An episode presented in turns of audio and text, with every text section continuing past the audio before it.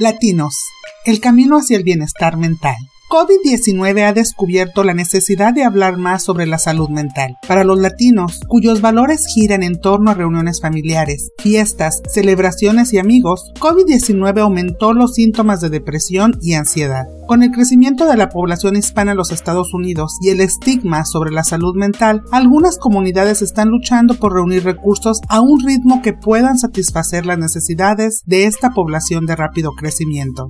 Lugares como Kansas, Nebraska, Oklahoma, Missouri, entre otros estados del medio oeste, han visto un aumento de hispanos en los últimos años. Muchos de ellos se están mudando de lugares como California y Arizona, donde muchas personas hablan español, y han adoptado costumbres y tradiciones como las de América Latina debido a la alta población hispana en esas áreas. Mudarse al medio oeste en busca de mejores oportunidades podría presentar o aumentar la exposición a un choque cultural. En este segundo episodio nos centraremos en los hispanos que viven en Kansas. Escucharás algunos datos con el uso de zonificación y también escucharás historias de latinos en camino hacia el bienestar mental. Estás escuchando el segundo episodio de Latinos, el camino hacia el bienestar mental. ¿Ya escuchaste el primer episodio de esta serie? ¿No? Asegúrate de escuchar nuestro primer episodio y de seguirnos para recibir notificaciones de episodios futuros. También puedes visitar www.planetavenus.online para escuchar el podcast y para otra información relevante.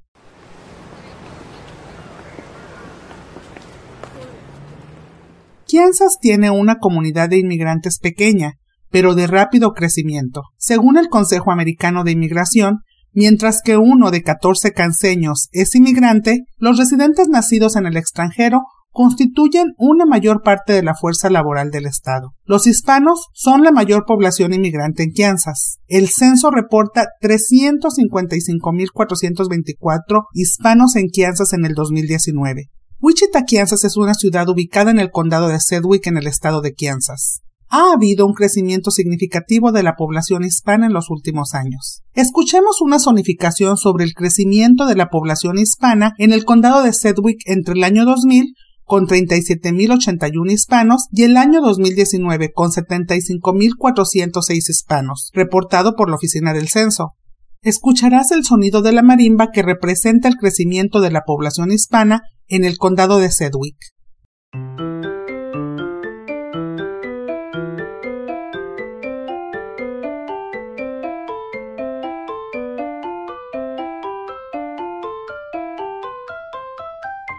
Con una cantidad limitada de servicios de salud mental en español y la falta de medios de comunicación en español para discutir temas importantes, existe el estigma sobre la salud mental.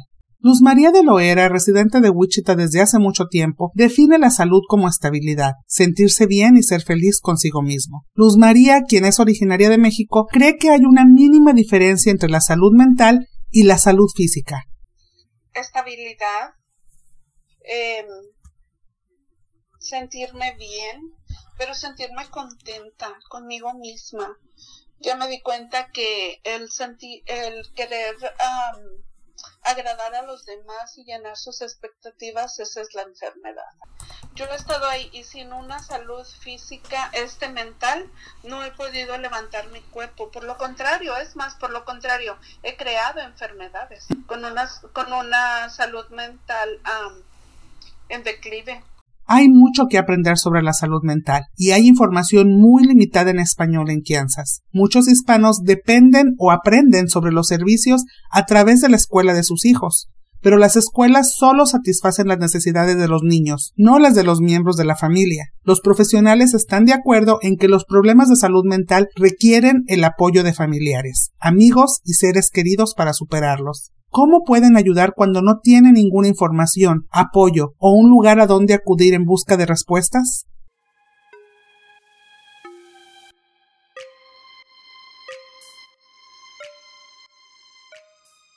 Cassandra Blair llegó a Wichita cuando solo tenía un año de edad. Recientemente la diagnosticaron con trastorno bipolar. Ella comparte con nosotros cómo las dificultades de crecer como inmigrante indocumentado en los Estados Unidos tuvieron que ver con el desarrollo de esta condición en ella.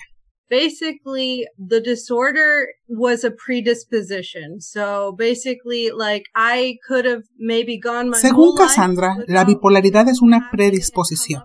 Es decir, pudo haber seguido en su vida sin que ésta se desarrollara de manera grave, pero el haber sido inmigrante y vivir con ciertos factores de estrés desde muy pequeña, los cuales eran constantes, agravó la situación.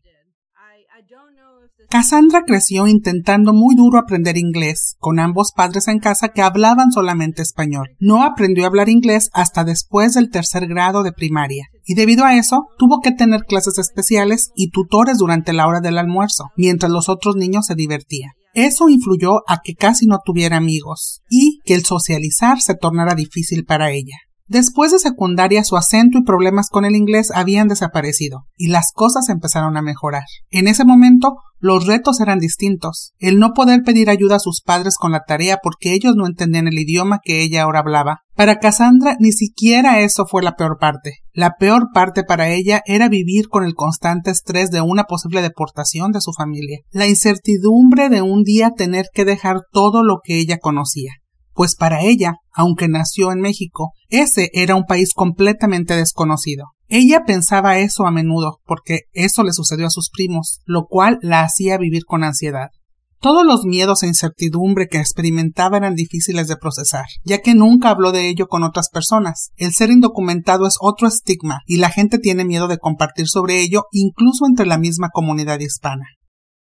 Cassandra y su familia nunca antes habían oído hablar del trastorno bipolar, hasta que tuvo que enfrentar la realidad de ser diagnosticada con él en medio de una pandemia mundial. Ella comparte lo que pasó y lo que ha podido aprender sobre el trastorno bipolar a través de este proceso. I learned about it when I was diagnosed. Uh, Ella aprendió de ese trastorno hasta el día que fue diagnosticada. Antes llegó a sentir que algo pasaba. Sabía que ciertas cosas no eran normales, pero no quería pensar en eso. Ella no quería pensar que no era una persona normal y prefirió callarlo hasta que las cosas fueron demasiado obvias. Casando nos comparte su experiencia y aclara que ella no tiene ninguna formación clínica ni es una experta en el tema, simplemente comparte lo que ha aprendido en este proceso. Ella nos dice que ha leído que la bipolaridad puede ser algo genético, es decir, algún padre o familiar también la ha padecido. Nos dice que es importante saber que hay dos tipos de bipolaridad. La bipolaridad 2 nos explica es cuando las personas están mucho tiempo deprimidas y de repente tienen algunos episodios maníacos de histeria, como por ejemplo el gastar dinero en exceso, estar demasiado emocionados con algo, pero al estar mucho más tiempo depresivos hace que muchas veces no sea diagnosticado apropiadamente y lo confundan con la depresión. Mientras que la bipolaridad 1 es dictada por mucha hipermanía, y periodos muy cortos de depresión. Las personas con bipolaridad 1 están en constante estado de emoción y luego muy deprimidos y de nuevo en estado de euforia. En esta modalidad del trastorno puede llevar a las personas a sufrir de alucinaciones o a llegarse a creer como un dios, lo cual hace que sea más notoria y hasta peligrosa. It was scary because I was afraid that people would be Cassandra comparte con nosotros lo difícil que fue conocer su condición y pedir ayuda en una sociedad que casi nunca habla de salud mental. Ella tenía miedo de hablar sobre lo que sentía, pues no quería que dejaran de confiar en ella como una persona capaz o que su palabra ya no importara por considerarla una persona enferma. Y el preguntarse si tendría el apoyo de su familia o no, lo que ella descubrió es que la familia muchas veces no sabe ni qué decir, porque rara vez se habla de enfermedades mentales en nuestras familias. Incluso cuando Cassandra, quien creció en los Estados Unidos, habla inglés, comparte lo difícil que fue obtener ayuda en Wichita cuando se enteró de su condición, pues aún en el idioma inglés ella siente que no hubo una comunicación apropiada. It was a little rough because my primary uh, physician Uh, el doctor de Cassandra ya había sugerido que viera a un psiquiatra, pero esto sucedió en plena pandemia del COVID-19 y los pocos especialistas con precios accesibles para personas sin seguro médico estaban muy ocupados. Cassandra tuvo un episodio maníaco y fue su mamá quien tuvo que hablar a la policía a pedir ayuda pues no sabían a quién acudir. Los oficiales de policía la llevaron a un hospital y la pusieron bajo observación psiquiátrica obligatoria. Cassandra dice que en esos momentos nadie se tomó el tiempo para explicarle, ni los policías, ni en el hospital, lo que estaba pasando, ni qué pasaría con ella, lo cual le dio mucho miedo. Además, los doctores sugerían que la internaran en una clínica psiquiátrica por unos días, pero no encontraban ningún lugar disponible y decidieron que regresara a casa. Cassandra ha podido estabilizar su condición con mucho apoyo de su familia y amigos. Reconoció lo difícil que es buscar ayuda.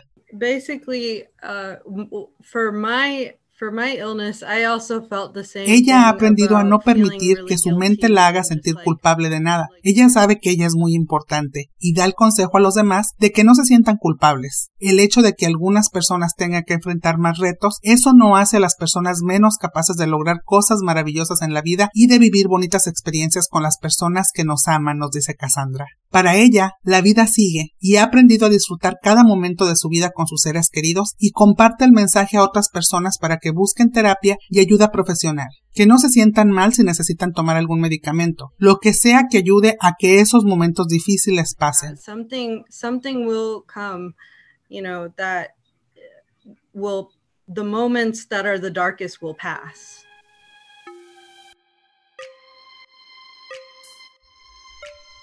Araceli Amador es una líder en la comunidad de Wichita, que ha experimentado diferentes situaciones relacionadas con la salud mental, desde ser diagnosticada desde muy pequeña con déficit de atención e hiperactividad, hasta enfrentar la depresión cuando se mudó a los Estados Unidos. También habla con muchas mujeres latinas en la comunidad y entiende el estigma que enfrenta nuestra comunidad cuando se trata de la salud mental. Ah, porque por el estigma que trae a la persona, por proteger a la persona, Ah, por quizás en algunos casos por vergüenza o por ah, falta, por ignorancia. creo que, esas son las cosas por las cuales las personas no se atreven a, platicar abiertamente de que yo tengo esto. Yo, yo, yo, yo he pasado por estas situaciones. Ella nos comparte sobre su experiencia viviendo con déficit de atención e hiperactividad y el aislamiento que ha sentido. Ah, yo tenía cinco años cuando me corrieron del kinder. Ah, me acuerdo que mi papá fue a recogerme y le dijo al maestro un montón de cosas. Dijo que yo, eh, que ellos eran los que no estaban preparados para mí y que, y que ah, yo era una muchachita muy inteligente y que no sé qué tanto. Ya saben lo que es un papá bien, bien defensivo, ¿no? Pero él sí me dijo, o sea, yo sí fui consciente de que él no me quería medicar. Él no me dio medicina. Él él, mismo tenía ADHD, así que él sabía más o menos qué era lo que yo iba a estar enfrentando. Y, fue difícil porque cuando algo te interesa, tú eres capaz de hacerlo al mil, pero si algo no te interesa, tú le das la vuelta y te vas. En las relaciones sociales es un poquito difícil porque eh, la, la, la déficit de atención no te permite profundizar en tus relaciones. Eres muy superficial, la verdad, porque aunque uno no quiera, uno no puede. O sea, e, es una, una deficiencia, se puede decir, porque no, no puedes darle seguimiento a las personas puedes ser la party girl, puedes tener mucha gente que te conozca a ti, pero tú no los vas a conocer a ellos. Bien, bien, bien. Puede que les conozcas el nombre, pero, o puede que recuerdes dónde los conociste, pero no vas a ir más allá si no te interesa, porque es igual, así como te digo, si, si te gustan las ciencias sociales, vas a ser una máster en ciencias sociales. Y es lo mismo con las personas. Si esa persona es un foco de interés, vas, a estar al 100 con ella. El cambio afecta a las personas de diferentes maneras. La depresión o cualquier otro problema de salud mental afecta a nuestra salud en general, según Araceli.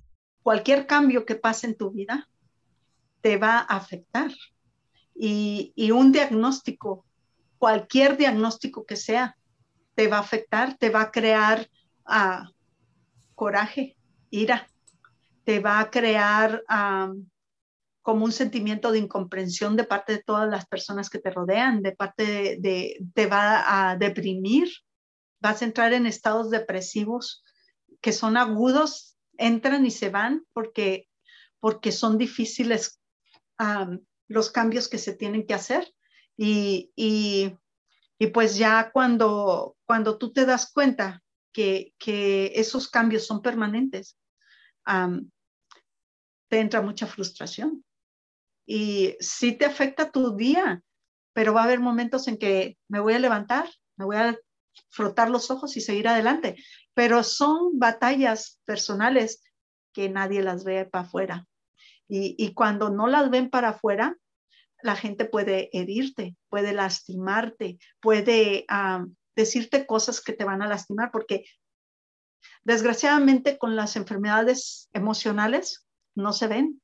O sea, lo que es la ansiedad, la depresión, estas enfermedades autoinmunológicas como lupus, fibromialgia, artritis reumatoides, MS, nada de eso se ve. La gente parece muy bien y se ven como que están muy bonitas, pero la verdad tienen batallas muy fuertes y, eso es lo que golpea a uno, la incomprensión y la falta de empatía y de apoyo emocional de parte de los demás, porque nunca lo van a entender. Claro, uno también no habla de eso,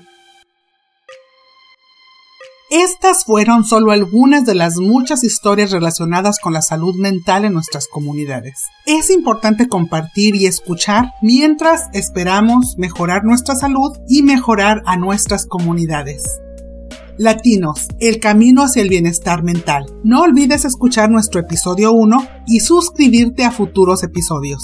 Gracias por escuchar.